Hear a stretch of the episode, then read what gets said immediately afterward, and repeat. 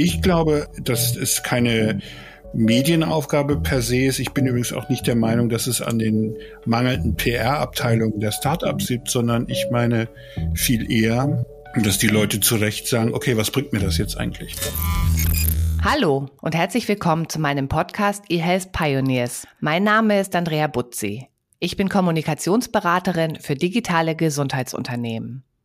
Diga, Diga, Diga. Diga steht für digitale Gesundheitsanwendungen. Das ist und bleibt das heiße Thema für eHealth-Startups. Mit der heutigen Folge starten wir daher eine Dreierreihe zum Thema digitale Gesundheitsanwendungen, auch bekannt als Apps auf Rezept. Als Auftakt habe ich mich als Kommunikationsberaterin gefragt, ob digitale Gesundheits-Apps zu wenig Beachtung in der Öffentlichkeit bekommen oder haben die DIGA-Anbieter einfach nur ein PR-Problem. Wir von The Medical Network sind der Sache auf den Grund gegangen und haben eine eigene Datenanalyse mit unserem Medienbeobachtungstool gemacht und herausgefunden, immerhin, es gab in diesem Themenumfeld 322 Artikel, aber die mediale Berichterstattung hatte nur einen Peak kurz nach dem Launch der ersten beiden Apps im Oktober und ist dann auf ein konstant niedriges Niveau abgeflacht. Und das, obwohl zahlreiche Studien belegen, und das wissen wir ja auch selbst, dass sowohl Ärzte als auch Patienten Interesse an den digitalen Gesundheitshelfern haben. Wie können Medien aufklären und Menschen auf die neuen Apps aufmerksam machen? Um das zu diskutieren, habe ich mir heute gleich drei Gäste eingeladen, die sich damit auskennen. Ich freue mich auf Dr. Med Nina Buschek. Chefredakteurin des neuen Digitalratgebers aus dem Wort- und Bildverlag. Kennt ihr bestimmt, die geben auch die Apothekenumschau heraus. Immerhin 8,2 Millionen Auflage bzw. Leser werden erreicht oder Patienten pro Quartal. Das finde ich ziemlich beachtlich. Gibt es übrigens, glaube ich, schon seit 1956, was noch beachtlicher ist. Dann habe ich mir eingeladen den Digital- und Transformationsexperten Klaus Matzia, der dem Wort- und Bildverlag dabei geholfen hat, den Digitalratgeber aus der Taufe zu heben. Und zu guter Letzt Stefanie Arndt, freie Gesundheitsjournalistin und seit über 20 Jahren Advokat der Leserinnen und Leser. Für sie zählt nur, was den Leser weiterbringt. Übrigens, bevor wir jetzt richtig tief in das Thema Apps und Medien eintauchen oder Digas und Medien, möchte ich noch gerne auf unseren Werbepartner verweisen. Diese Folge wird unterstützt vom Fraunhofer Programm Transformative Digital Skills. Zusammen mit Experten der University de Barcelona und dem Oxford University Hospital hat die Fraunhofer Gesellschaft nämlich ein Weiterbildungsprogramm zur Digitalisierung im Gesundheitswesen entwickelt. Es gibt acht englischsprachige Module für internationale Teilnehmerinnen und Teilnehmer. Das finde ich super. Ich habe es mir auch schon angeguckt und leider habe ich keine Zeit, das mitzumachen. Aber ich glaube, das ist wirklich ein ganz tolles Programm. Und die gute Nachricht, die Kurse finden 100 Prozent online statt und starten jetzt im März. Also schnell in die Shownotes gucken und sich direkt anmelden. Da habe ich gleich die erste Frage an dich, Nina. Haben die Gas ein PR-Problem? Digas haben kein PR-Problem. Digas sind einfach noch äh, ganz furchtbar neu und ähm, Digas sind noch nicht so bekannt in der Öffentlichkeit. Ist jetzt aber auch ein bisschen viel verlangt, dass sie jetzt schon ein halbes Jahr nach dem Start ähm, in der breiten Bevölkerung jeder kennen würde, aus meiner Sicht, weil Digas sind einfach sowas Neues, sowas ist noch nie da gewesen. Und das braucht einen Kulturwandel, der braucht noch ein bisschen länger. Aber ich glaube, die Digas brauchen noch ein bisschen PR, weil wir einfach noch nicht so viel über sie wissen und sie erst kennenlernen müssen. Mhm, okay. Und Stefanie, wie sieht es bei dir aus? Ich weiß ja, du äh, hast als Gesundheitsjournalistin wahrscheinlich immer ein sehr, sehr volles Postfach mit E-Mails von PR-Agenturen und Unternehmen. Kriegst du auch PR-Material von E-Health-Startups? Das ist tatsächlich richtig. Also ich bin in vielen Presseverteilern. Im Moment ist es so, dass ich noch sehr wenig Informationen erhalte von E-Health-Unternehmen und E-Health-Startups. Ich habe das jetzt mal bei den Digas speziell nachgeschaut und habe festgestellt, dass ich in den letzten Monaten vier Pressemitteilungen bekommen habe. Zwei davon von PR-Agenturen und zwei von einer Klinik, die in dem Bereich sehr, sehr engagiert ist. Mhm, mhm. Und wie viele E-Mails kriegst du so sonst, damit wir das mal so ein bisschen einordnen können? Ist das irgendwie so im Mikroprozentbereich oder was du da von den E-Health-Leuten kriegst? Das würde ich auf jeden Fall sagen. Also gerade so in dem Verhältnis. Also ich denke, dass ich ungefähr ja, ich würde sagen, 50 Mails im Durchschnitt pro Tag bekommen, 50 Pressemitteilungen. Und ähm, von daher ist die Zahl natürlich im Moment noch verschwindend gering. Das ist natürlich schade, aber das wird sich ja hoffentlich auch ändern in Zukunft. Nina, du hattest ja gesagt, wir sind noch ganz am Anfang einer E-Health-Revolution. Gibt es vielleicht aber auch ein mangelndes Interesse von Medienschaffenden? Oder kommt hier vielleicht sogar beides zusammen? Ich möchte gern gerade noch mal auf das zurückgehen, was die Stefanie gesagt hat, denn die Firmen, die Digas haben, geben, machen noch nicht so viel Pressearbeit. Liegt wahrscheinlich auch daran, dass wir es hier mit Startups zu tun haben, mit jungen Companies, die erstmal irgendwie gucken müssen, wie sie ihr Produkt in den Markt bekommen und die haben noch keine große PR-Abteilung. Mir ist es jetzt schon dreimal passiert beim Digitalratgeber, dass ich eine Pressemitteilung von einer Agentur bekommen habe, dass eine neue App auf Rezept zugelassen ist. Und dann habe ich immer zurückgeantwortet, schön wissen wir schon, haben haben wir bereits vor einer Woche einen Artikel zugebracht, weil wir es schneller gemerkt haben als die PR-Abteilung. Also Wo guckt ihr nach? Beim BFAM direkt dann Wir gucken einfach, also ich mhm. gucke tatsächlich direkt beim BFAM und zähle ab und zu mal nach, wo wir gerade stehen. Stand heute haben wir zehn zugelassene Digas, aber es können morgen schon 15 sein. Also das, ich habe das Gefühl, die machen das auch so schwappweise. Das letzte Mal wurden dann vier gleichzeitig eingestellt. Ja, ja. Also ich glaube, 21 sind ja im Track und beziehungsweise so in diesem Zertifizierungsprozess und elf sind bislang zugelassen, ist mein Stand. Aber ich denke, zehn oder elf, das ist jetzt auch nicht so wichtig. Es zeigt einfach, dass wir da wirklich auch noch ganz am Anfang sind. Wie, aber nochmal zurück zu meiner Frage. Sitzen denn in den Redaktionen, also ich möchte euch ja nicht so nahe treten, ihr, ihr seid ja auch total digital, aber sitzen vielleicht auch in den Redaktionen oder in den klassischen Verlagen, die vielleicht auch, ne, also Apothekenumschau zum Beispiel habe ich mir angeguckt, angeguckt, wurde ja, glaube ich, 1956 das erste Mal herausgegeben. Was sitzen denn da für Leute? Sind die offen für Digitalisierungsthemen? Ich glaube, dass in den deutschen Redaktionen die gleichen Menschen sitzen wie überall in der Gesellschaft und dass es da sowohl die einen als auch die anderen gibt. Also wir sind jetzt mit dem Digitalratgeber natürlich eine extrem digital affine Redaktion, weil wir sind angetreten, nur das Thema Digitalisierung in Medizin, Gesundheit und Apotheke zu behandeln. Das heißt, wir haben eigentlich kein anderes Thema, aber schon unsere Kolleginnen und Kollegen bei der Apothekenumschau die beobachten das mit, aber da, da läuft das mit. Da gibt es Leute, die sind da sehr interessiert und sehr engagiert und dann gibt es aber auch andere, ist oft eine Altersfrage oder eine Frage der Lebenssituation, die sehen den Bedarf nicht. Denn du, es ist ja so in der Digitalisierung und da ist die Medizin keine Ausnahme, das betrifft alle Bereiche unseres Lebens. Es gibt ja die Bereitschaft des Menschen, sich Neuem gegenüber offen zu zeigen. Und die ist naturgemäß so von 0 bis 30. Also alles, was so passiert, bis ich 30 Jahre alt bin, finde ich super spannend. Will ich irgendwie, gucke ich, wie kann ich damit Geld verdienen? Wie kann ich damit machen? Das ist toll. Und danach trete ich ein in so eine Lebensphase, so, uh, das hat es ja früher nicht gegeben, als ich jung war. Da lasse ich lieber die Finger davon. Und irgendwann mündet es dann in die letzte Phase, sagt, das ist alles furchtbar und bringt den Weltuntergang. Und diese Haltung gegenüber Innovationen, und das muss jetzt gar nicht Digitalisierung in der Gesundheit sein, das betrifft alle Bereiche, die haben wir überall und die haben wir natürlich auch in Redaktionen. Mhm. Es ist natürlich so, dass gerade ältere Menschen, die du jetzt ja als vielleicht nicht mehr so offen für ne, Innovationen beschrieben hast, aber häufiger krank sind. Und viele von den Anwendungen ja entweder Versorgungsprobleme lösen oder tatsächlich auch wirken, also ähm, als Medizinprodukt. Dann müsste man ja eigentlich machen, dass gerade ältere Leute, vielleicht auch die Leserschaft von Apothekenumschau, das verstehen. Also was äh, zum Beispiel eine Diga kann. Und ich weiß auch zum Beispiel von einigen Kunden, dass sie sagen, zum Beispiel so ein Anamnesesystem für Krankenhausaufenthalte, da wird man schon zu Hause übers Tablet aufgenommen. Und ich habe auch gesagt, äh, können die das überhaupt? Die Leute, die da aufgenommen werden und die sind meistens affiner als jüngere Leute, hat mir dann der Kunde erzählt. Also ist es nicht wichtig, dass man gerade auch sich den Leuten zuwendet, die digitalen Innovationen vielleicht erstmal so nicht so aufgeschlossen sind, weil sie es mehr brauchen? Absolut, absolut. Was ich gesagt habe mit diesem Beispiel, das ist auch nur so ein ein theoretisches Konstrukt. Das ist nicht unbedingt. Ich, ich befinde mich übrigens in der zweiten Phase, aber ich, ich habe die ein bisschen nach hinten verlängert, weil ich schon fast 50 bin. Bin auch nicht mehr in der ersten Phase, aber ich werde nie wieder ein Digital Native, aber ich kann immer noch ein Early Adopter sein. Also daran arbeite ich definitiv.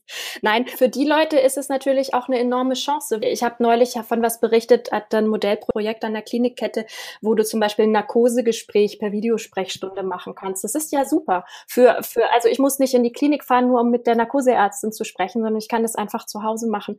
Und mich hat auch mal eine 90-jährige Dame angeschrieben, die total das Thema Videosprechstunde spannend fand, weil sie meinte, ich schaffe das nicht mehr so gut mit den Treppen und dann die Straßenbahnfahrt zu meinem Arzt. Die Leute sind schon neugierig.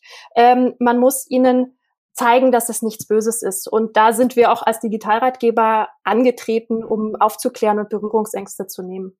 Klaus, eine Frage an dich auch zu diesem ganzen Trendthema E-Health und Digitalisierung. Spätestens seit der Pandemie, würde ich mal sagen, ist das Thema Digitalisierung ja auch in der Mitte der Gesellschaft angekommen. Trotzdem sehen wir doch immer noch das in der medialen Berichterstattung als Randthema. Verschlafen die Medienhäuser da einen Trend?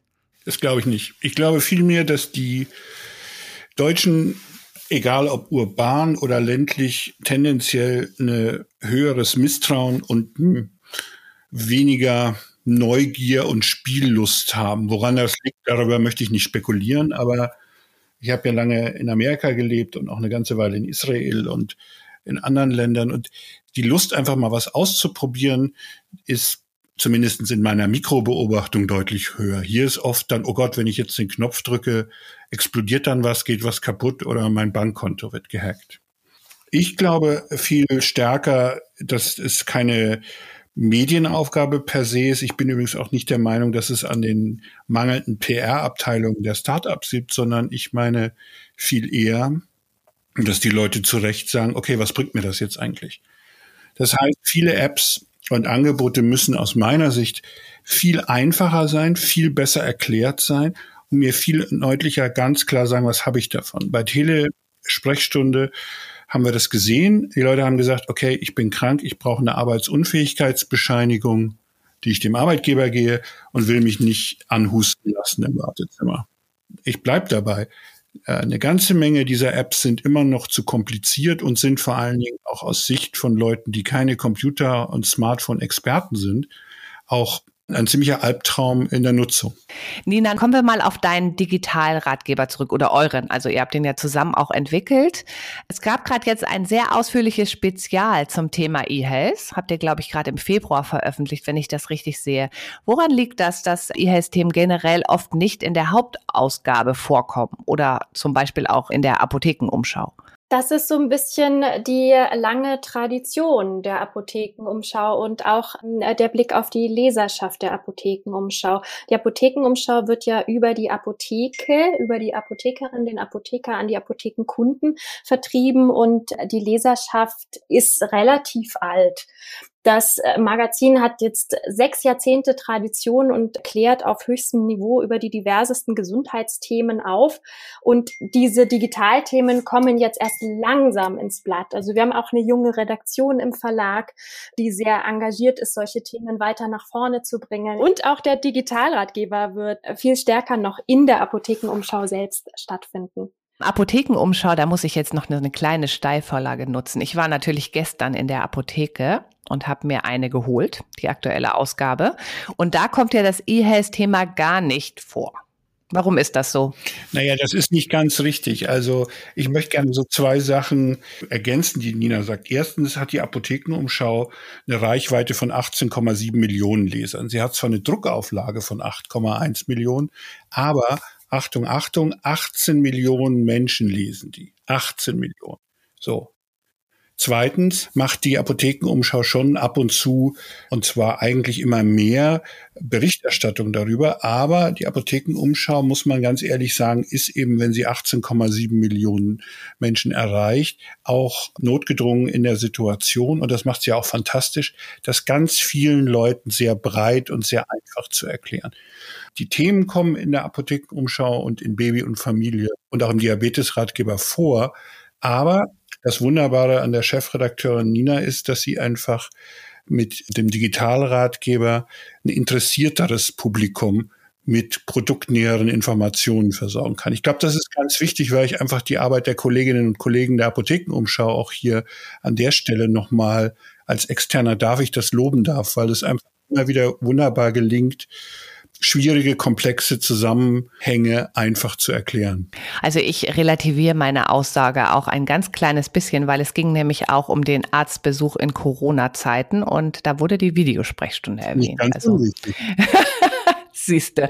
Es gibt ja viele Studien, die einmal den Ärzten und auch wieder einmal den Patienten attestieren, dass sie die Nutzung digitaler Gesundheitslösungen ja nicht annehmen. Ne? Also es wird ja immer gesagt, die Ärzte, die sind da irgendwie noch ein bisschen zurückhaltend, ihnen fehlen die Infos, die Patienten oder die Menschen haben Angst um ihre Daten. Können Sie, also Klaus oder Nina, gerne irgendwie reinspringen? Gibt es Leserumfragen, vielleicht auch aus dem Digitalratgeber, der dazu vielleicht was sagen kann, was die Menschen da draußen eigentlich über Digitalisierung in der Gesundheit denken? Also was wir aus ersten kleineren Umfragen wissen, ist tatsächlich es ein hohes Interesse gibt und dass die Leute spüren, da verändert sich was. Mhm. Äh, was wir eben auch in Leserumfragen und kleinen Umfragen, wir machen ja auch ein bisschen Marktforschung immer wieder mit allen möglichen Stakeholdern. Mhm. Es gibt nach wie vor auch eine Angst, ich sag mal bewusst Angst, obwohl ich das nicht als Angst bezeichnen würde. Was passiert mit meinen Daten? Sind die wirklich sicher? Mhm, mh. Aber äh, den Digitalratgeber gibt's jetzt über ein Jahr. Und da würde ich es auch gerne wieder zu Nina rübergeben. Wir merken, dass die Bereitschaft, sich mit dem Thema zu beschäftigen, die Neugier immer mehr wird. Nina, möchtest du da noch was ergänzen? Sehr gerne. Ich kann das nur unterstreichen, was Klaus gesagt hat. Ich glaube, dass die gerade auch durch die Corona-Pandemie die Neugierde auf die digitalen Lösungen gewachsen ist. Und wir sollten noch nicht sagen, die Digas haben sich nicht durchgesetzt, weil das habe ich ja eingangs schon gesagt, dazu sind sie noch zu neu. Und ich glaube, wir müssen noch viel Aufklärungsarbeit leisten oder wir müssen auch noch erklären, was es überhaupt gibt an Gesundheitsanwendungen, die ich als Einzelner für mich nutzen kann. Denn es gibt ja nicht nur Digas, die ja quasi die Spitze des Eisbergs sind, die äh, von der Ärztin, vom Arzt oder von PsychotherapeutInnen verschrieben werden können und dann quasi eine medizinische Behandlung ersetzen oder begleiten sondern es gibt ja auch darunter noch einfachere Anwendungen, die zum Beispiel nur in Anführungszeichen Medizinprodukte sind, weil sie mich beim Leben mit einem medizinischen Thema begleiten, wie zum Beispiel ein Blutdrucktagebuch oder ein Kopfschmerztagebuch. Sowas ist dann noch keine DIGA, also noch keine App als Rezept. Und noch eine Stufe drunter gibt es die Lifestyle- und Gesundheits-Apps, die auch immer verbreiteter werden. Das beginnt bei einem Running-Tagebuch, gibt's Ernährungs-Apps, Abnehm-Apps, Fitness-Apps, Yoga, Meditation, also es ist ein Riesenspektrum, wo es im Grunde immer um Gesundheit und Prävention und ein besseres Leben geht und wo jeder Einzelne viel für sich selbst machen kann. Und dieses Angebot wächst und die Leute werden offener und lernen es immer besser kennen und verstehen auch, dass es da ist und ihnen tatsächlich im Alltag helfen kann. Mhm. Klaus, du bist ja Transformationsexperte und ich glaube, du hast auch den Blick für die Businessmodelle. Wo müssen deiner Meinung nach Unternehmen eher ansetzen, um diese ne, von Nina gerade auch beschriebenen Angebote anzubieten? Eher beim Patienten? Also das wäre dann ja zum Beispiel auch ein schönes Special-Digitalratgeber, wo man sagt, boah, da gibt's eine tolle App, da frage ich mal meinen Arzt nach. Also eher beim Patienten oder bei den Leistungserbringern und den Ärzten? Ich glaube, die Frage zielt in die Richtung, dass man eigentlich bei allen Kommunikation verbessern und optimieren muss. Man muss natürlich anders mit Patienten reden als mit Apothekern, als mit Ärzten. Aber alle drei Gruppen, Patienten, Apotheker und Ärzte, stehen am Anfang der Entwicklung. Und äh, ein riesiges Thema ist zum Beispiel auch der Tresen in der Apotheke haben diese Frauen und Männer, die dort arbeiten, haben die eigentlich schon Apps auf dem Zettel? Wollen die das auf dem Zettel haben? Diese Frage stellen sich ja sehr viele E-Health-Startups oder die ganze Branche eigentlich. Wie und auf welche Art und Weise kann ich wirklich auch Leistungserbringern und Ärzten erklären, was es da so gibt? Also wie mache ich Marketing ne? und wie mache ich Bekanntheit für die Digas? Da haben wir ja die Medien, das haben wir gerade schon gesagt. Habt ihr da in eurem Verlag auch Pläne für Ärztekommunikation? Die Nachfrage nach medizinischer Information, die Nachfrage nach, wie kann ich besser und gesünder leben, wächst. Und diese Nachfrage äh, werden einfach viele, viele, viele Stakeholder, viele Medien versuchen zu bedienen. Und die werden bei den Ärzten ansetzen, die werden bei den Apotheken ansetzen und sie werden bei den Patienten ansetzen. Also der Bedarf nach guter, fundierter Information, so wie ihn Wort und Bild ja seit mehreren Jahrzehnten liefert, der wird einfach steigen. Sehr gut, bin ich äh, sehr gespannt. Werden wir weiter beobachten und dann lade ich dich auch wieder ein oder euch, dann können wir darüber sprechen. Steffi, welche Diga hat denn bei dir eine Chance auf Berichterstattung oder was muss eine Diga tun oder ein Startup, damit du Interesse bekommst? Also ich glaube, dass besonders gute Chancen auf eine Berichterstattung insgesamt E-Health-Unternehmen haben, die sich mit Volkskrankheiten beschäftigen, allen voran Rückenschmerzen, Herz-Kreislauf-Erkrankungen, Atemwegserkrankungen, um nur einige zu nennen aber auch, was mir persönlich, muss ich sagen, sehr auf der Seele brennt, nämlich die Verbreitung von zwei extremen Krankheiten, Depressionen und Übergewicht, die nämlich leider auch schon Kindern und immer mehr Kindern auftreten. Und ich glaube, dass Corona da wie ein Brennglas auf der einen Seite gewirkt hat, aber dass wir diese Probleme auch schon vorher hatten und ich glaube, dass die große Chance und der große äh, unbedingte Wille da sein muss, sowohl von der Politik als auch von der Gesellschaft, dass wir da ganz, ganz schnell und massiv eingreifen. Und zwar auch natürlich mit Hilfe digitaler Lösungen. Das heißt, wenn Unternehmen da wirklich gute, guten Nutzwert anbieten, dann glaube ich, dass die wiederum sehr gute Chancen haben, auch Berichterstattung zu bekommen. Also ich hoffe, jetzt haben die Startups und Gründer und alle die, die in diesem Bereich was machen wollen, genau aufgepasst und dir zugehört und legen gleich mal los. Nochmal ein Thema Bekanntheit. Das ist ja jetzt hier bei allen Leuten auch immer wieder genannt worden. Wir brauchen mehr Bekanntheit. Wir sind noch am Anfang der Diga-Bewegung. Ich weiß von vielen meiner Kunden, die haben wenig Geld. Die sind meistens Investor finanziert bieten ihre Apps, bis sie dann zertifiziert sind, auch häufig dann kostenlos an in einer Free-Version. Und wenn ich dann sage, naja, ihr müsst auch werben, machen sie das, wenn überhaupt, online und nicht in Print, mit dem Argument des Medienbruchs. Nina oder Klaus, was kann man denen dann antworten darauf? Das ist natürlich Quatsch, weil wenn ich ernsthaft einen Erfolg haben möchte, dann muss ich mir überlegen, wo erreiche ich meine Kunden? Und wenn einer sagt, ich mache es nur online, dann hat er einfach nicht verstanden, dass die Zielgruppen einfach unterschiedlich sind. Vor allen Dingen bei so einem Bereich wie Digas, wo wir einfach über Leute reden, die halt nicht 24 Stunden online sind. Und äh, weil du gerade gesagt hast, die sind Investoren getrieben, haben kein Geld, da muss ich sagen, dann stimmt der Businessplan nicht. Weil es hilft ja nichts, wenn ich das schönste Produkt baue, das schönste Gemälde male und dann stelle ich es in den Keller und schließe es ab und keiner weiß, wo es ist. Also in, in der heutigen Wirtschaft, und das ist egal, ob ich eine Liefer-App baue oder ob ich einen Parfumdienst äh, Online-Versender mache oder ob ich eine Diga mache, muss ich Marketing betreiben. Keiner hat auf mein Produkt gewartet. Und wenn die Investoren nicht genug Geld für Marketing auf allen Kanälen in der, mit intelligenten Botschaften haben, dann wird's aus dem Start-up auch nichts, muss man ganz ehrlicherweise sagen. Das kann ich nur bestätigen. Also ich gebe da mal ein kleines Beispiel aus unserem Kundenkreis, wo wir tatsächlich auch immer sehr genau gucken, welche Medienberichterstattung führt auch tatsächlich zum Aufruf einer Website oder zum Download einer App. Und ein klassisches Porträt von einem Unternehmen in einer großen Tageszeitung hat tatsächlich auch an dem Tag zu 30 Prozent mehr App-Downloads geführt. Das lasse ich jetzt mal einfach so stehen. Also deswegen vielleicht auch nochmal hier der Appell, da stimme ich dir total zu, Klaus. Der Deal muss stimmen und Marketing ist total wichtig. Und natürlich sind auch solche hochwertigen Printmagazine, wie zum Beispiel ja auch Brigitte, aber natürlich auch Apothekenumschau und so weiter, immer auch ein guter Ort, um Menschen anzusprechen in einem anderen Mindset. Also man surft ja nicht rum, um sich eine Diga zu suchen. Du sprichst ja ein wahnsinnig wichtiges Thema an. Und das hat für mich damit zu tun, dass viele Startups nicht divers sind. Und zwar meine ich, dass sie damit demografisch auch divers sind. Sie müssen natürlich, was Gender, was historischer Background, was woher komme ich, ist divers sein. Ja, aber sie müssen eben auch demografisch divers sein. Was heißt das? Es kann, es wird nicht funktionieren, wenn du eine App machst und es tutoren nur 22 bis 26-Jährige rum, die dann irgendwie halt nur zwischen TikTok, Instagram und Clubhouse unterwegs sind und wollen dann eine App machen, die Leute anspricht, die in der gesamten Bevölkerung unterwegs sind. Und das sehe ich ganz, ganz ein riesiges Problem von Startups, die einfach nicht verstanden haben, dass sie in ihrem Team an führenden Positionen Menschen brauchen, um die 30, um die 40 und auch um die 50. Neben natürlich genauso Menschen, die nicht unbedingt aus Deutschland kommen, Menschen, die nicht unbedingt Männer sind und Menschen, die nicht unbedingt aus dem Rocket-Internet-Umfeld und der in der WHO studiert haben.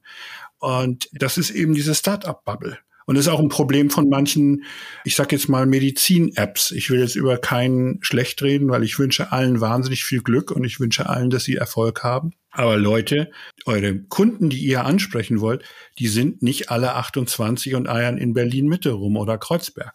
Ich möchte da gerne auch noch was dazu ergänzen, was Klaus sagt, weil ich finde das einen unheimlich wichtigen Punkt. Diese Diversität bezieht auch ältere Menschen ein. Also ältere Menschen, die vielleicht auch eine Lesebrille haben und sich mit so kleinem Fusseltext auf einem leuchtenden Display äh, schwer tun. Vielleicht auch Menschen, die, deren Fingerbeweglichkeit nicht mehr so gut ist, die nicht so gut tippen können. Denn auch da gibt es ja Möglichkeiten, auch solche Produkte barrierefrei zu gestalten, dass ich die Schrift zum Beispiel größer stellen kann, dass ich Sprachsteuerung und Sprachein- und Aus Ausgabe nutzen kann. Und ich glaube, das haben noch zu wenige auf dem Schirm.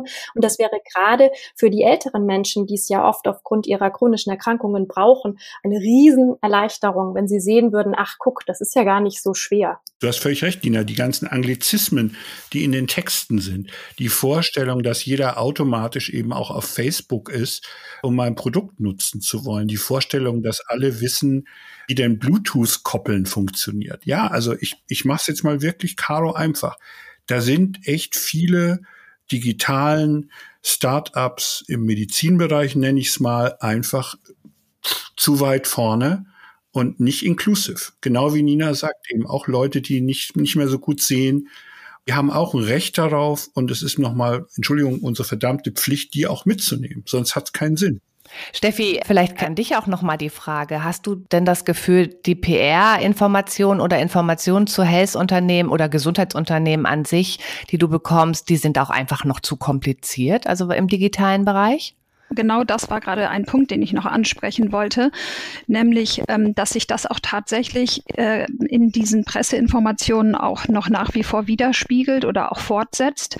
Und auch da ist wichtig für die Start-up zu wissen, wo man eigentlich anfängt bei den Informationen. Und zwar gerne so niedrigschwellig wie möglich, weil, das haben wir ja jetzt auch besprochen, wir sind da noch ganz neu in diesem Bereich unterwegs. Auch die Presse, auch die Medien, auch Journalisten, Interessen sind unterschiedlich gestreut. Und vorhanden. Und von daher appelliere ich tatsächlich auch im PR-Bereich, dass dort erstmal Aufbauarbeit geleistet wird und nicht sofort in die Bresche gesprungen wird, genau alles vorausgesetzt wird, wie was downgeloadet, keine Ahnung, abgeloadet wird und so weiter. Da müssen auch tatsächlich die PR-Agenturen und letzten Endes da natürlich auch die E-Health Startups genau darauf achten, dass die alle mitnehmen. Also auch nochmal das Wording vielleicht überdenken. Genau, richtig. Also ich sage ja auch immer gerne, euer Investoren-Pitch ist nicht der Pitch für die Medien.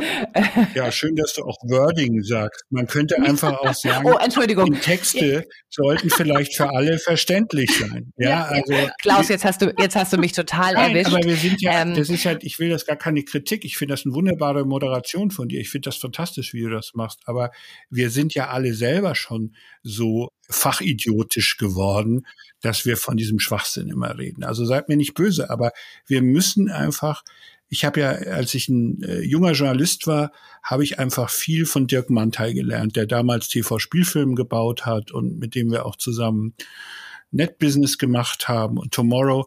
Und das war ein wunderbarer Mann, der einfach auch immer wieder das geschafft hat, diesen Perspektivwechsel hinzukriegen. Was interessiert Leute?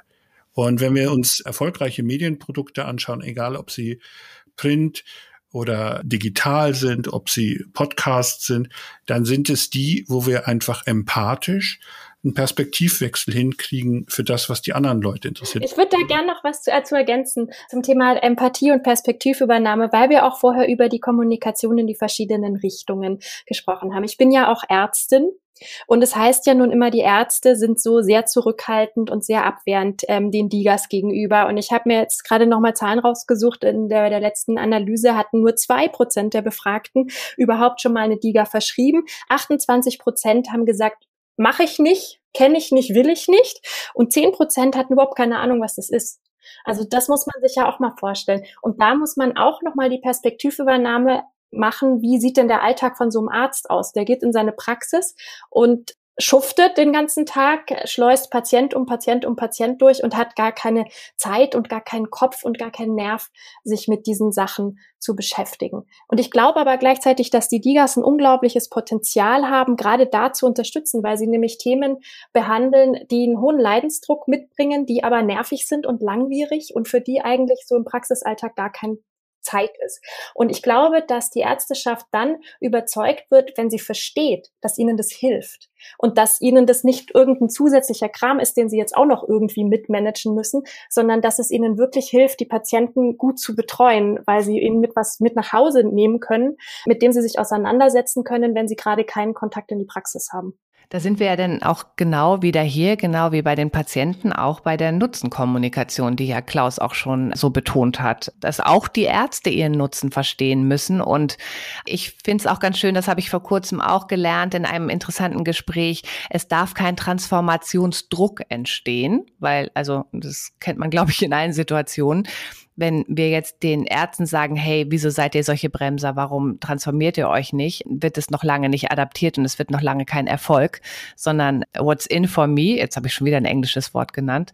Also, was ist mein Nutzen? Also, wie kann ich meine Patienten auch besser betreuen? Weil, also, ich glaube, wir sind uns alle einig, die Ärzte da draußen sind keine Bewahrer und keine Ablehner von Digitalisierung, sondern sie wollen eigentlich für den Patienten die beste Pflege und Gesundheitsfürsorge anbieten und die müssen verstehen, wie Apps da auch reinpassen. Ich glaube, da haben wir noch viel zu tun.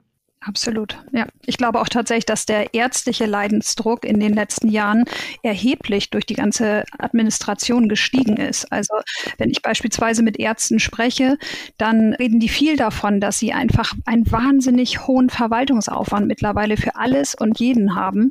Und genauso ist es. Sie müssen mhm. davon mhm. überzeugt werden, dass sie Entlastung finden durch Apps und durch digitale Anwendungen. Also ich glaube, wir könnten noch stundenlang über dieses spannende Thema DIGA und äh, Transformation in der Patientenfürsorge und Vorsorge sprechen. Ich habe aber noch eine total schöne Abschlussfrage an euch alle drei, so ein bisschen ketzerisch. Wir haben ja über die Weltneuheit DIGA gesprochen und jetzt meine Frage an euch, hat Jens Spahn seine Weltneuheit DIGA schlecht kommuniziert? Also ich sage mal ganz offen, über Jens Spahn könnte ich ganz, ganz lange reden. Ich weiß nicht, ob das sinnvoll ist, über Jens Spahn ganz, ganz lange zu reden, weil ich eigentlich. Du meinst, das lohnt sich nicht mehr, oder? Einfach, nee, weil ich einfach gern positive Gedanken in die Welt setze und weniger Negatives setzen. Und ich weiß, dass Jens Spahn, glaube ich, viel versucht hat und es kein einfacher Job war. Und ich auch das Gefühl habe, da wird wahnsinnig auf den Mann eingeprügelt. Wir müssen aber auch ganz ehrlich sein, da sind natürlich auch ein paar Sachen, Abendessen vor Corona-Test, äh, Immobilienspäße, die sind halt einfach nicht okay. Das muss man aber ganz ehrlich sagen. Und ich glaube, dass insgesamt das Bundesgesundheitsministerium, was Informieren von Menschen, Ängste nehmen, Empathie haben, mehr machen kann. Ich werte das jetzt mal so, die Weltneuheit Diga ist jetzt vielleicht noch nicht so richtig mit großem Bromborium in den deutschen Markt eingeführt worden. Aber was ich euch sagen kann, ist, dass die internationalen Health Startups und Venture Capital Unternehmen das sehr wohl bemerkt haben, weil es nämlich tatsächlich ja Deutschland das einzige Land weltweit ist, in dem man mit einer App auf in eine flächendeckende Erstattung kommen kann. Und das finden die sehr interessant und haben da auch wirklich irgendwie großes Interesse, hier auf den Markt zu kommen. Unsere Sci-Fi-Frage. Wenn ihr euch mal mindestens zehn Jahre in die Zukunft beamt und alle technischen Restriktionen missachtet, welche medizinische Innovation seht ihr da vor eurem inneren Auge oder wünscht ihr euch auch vielleicht ganz persönlich? Was ich mir tatsächlich wünschen würde, ist, dass wir das hinkriegen mit der elektronischen Patientenakte. Ich finde das ein unglaublich tolles Projekt, dass medizinische Daten vernetzt sind, transparent sind, frei fließen können, dass ich Herr meiner Herrin meiner Daten bleiben kann und trotzdem äh, diese Informationen der Forschung und der Allgemeinheit zunutze kommen können.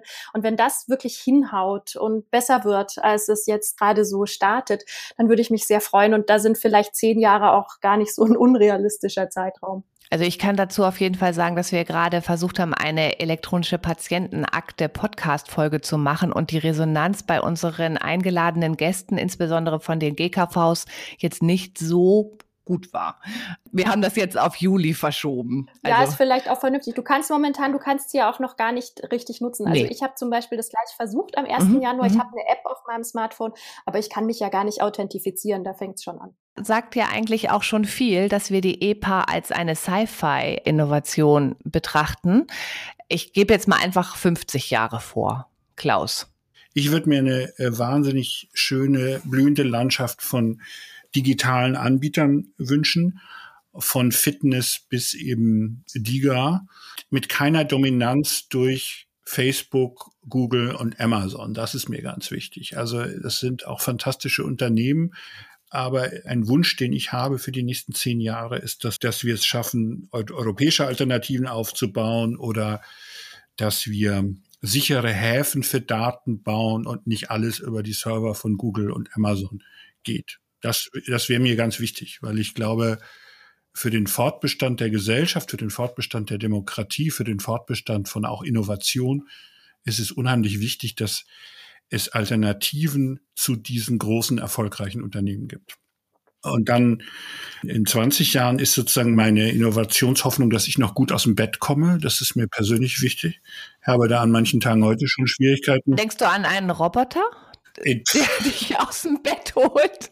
Idealerweise äh, eine wunderbare Partnerin, ja. Also es, das wäre mir eigentlich lieber. Nein, also und, und dann habe ich so einen interessanten Podcast auch mal gehört, ich, oder auf Clubhouse habe ich das gehört, von irgendeinem jungen Mann, der dann gesagt hat, ja, und die AI, die wird auch an der Selbstmordprävention mitarbeiten. Und dann habe ich mir gedacht, nee, ich, also ich wünsche mir den Erfolg von der von künstlicher Intelligenz und schlauen Algorithmen und Programmen. Aber ich wünsche mir, dass wir auch weiterhin, ich glaube, das ist mein größter Wunsch, dass wir auch in den nächsten 50 Jahren Menschen Menschen helfen und nicht alle nur mit irgendwelchen cleveren Programmen an Maschinen gekoppelt sind. Das fände ich schade, wenn das so ist. Das ist ja schon fast ein dystopischer Blick auf E-Health, würde ich jetzt mal sagen. Nein, es ist kein dystopischer Blick, aber es ist ein Blick, der sagt, wenn wir uns anschauen, dass alles unter Kostendruck ist und wenn wir uns anschauen, dass es äh, weniger Junge gibt und mehr Ältere. Und wenn wir uns Beispiele wie Japan anschauen, in denen eben tatsächlich solche Pflegeroboter überall ist, dann ist das ein Blick, der eben wichtig ist, äh, zu sagen, was ist eines der besten Heilungsmittel? Das ist die Selbstheilung. Und die Selbstheilung funktioniert am besten. Ich dachte, jetzt sagst du Liebe, weil du ja, ja vorhin das, auch schon meine, von Partnerschaft ja, gesprochen ja, hast. Also ich meine, Liebe akzeptiert, gesehen, wahrgenommen und in einem gesunden Austausch mit anderen Menschen zu sein. Genau diese Kombination. Du hast es schön ergänzt mit Liebe. Ja, das ist mir jetzt gar nicht eingefallen. Das ist das stärkste Selbstheilung. Ja. Und ich habe tatsächlich auch in mehreren Folgen schon gesagt, dass ich ja sehr gerne zu meinem Hausarzt gehe und dass der mich eigentlich auch schon einfach nur gesund macht, weil er mir mal zuhört und dann auch gerne mal noch eine Untersuchung macht, wenn ich unsicher bin und ich mich dann und dann hinterher auch immer wieder alles in Ordnung ist und ich mich auch wunderbar fühle und dafür muss ich aber hingehen und mit ihm sprechen. Das ist im Moment die Situation für mich. Steffi, hast du auch eine Vision? Also ich kann es ja mal so sagen, mein zwölfjähriger Sohn ist fest davon überzeugt, dass wenn wir in den nächsten zehn Jahren krank werden, uns einfach Microbots gespritzt werden und die alles aus unserem Körper rausräumen, was dort nicht hingehört. Und ehrlich gesagt finde ich die Idee natürlich auch irgendwie ganz charmant, aber tatsächlich glaube ich auch, dass andere Punkte schneller erreichbar sind.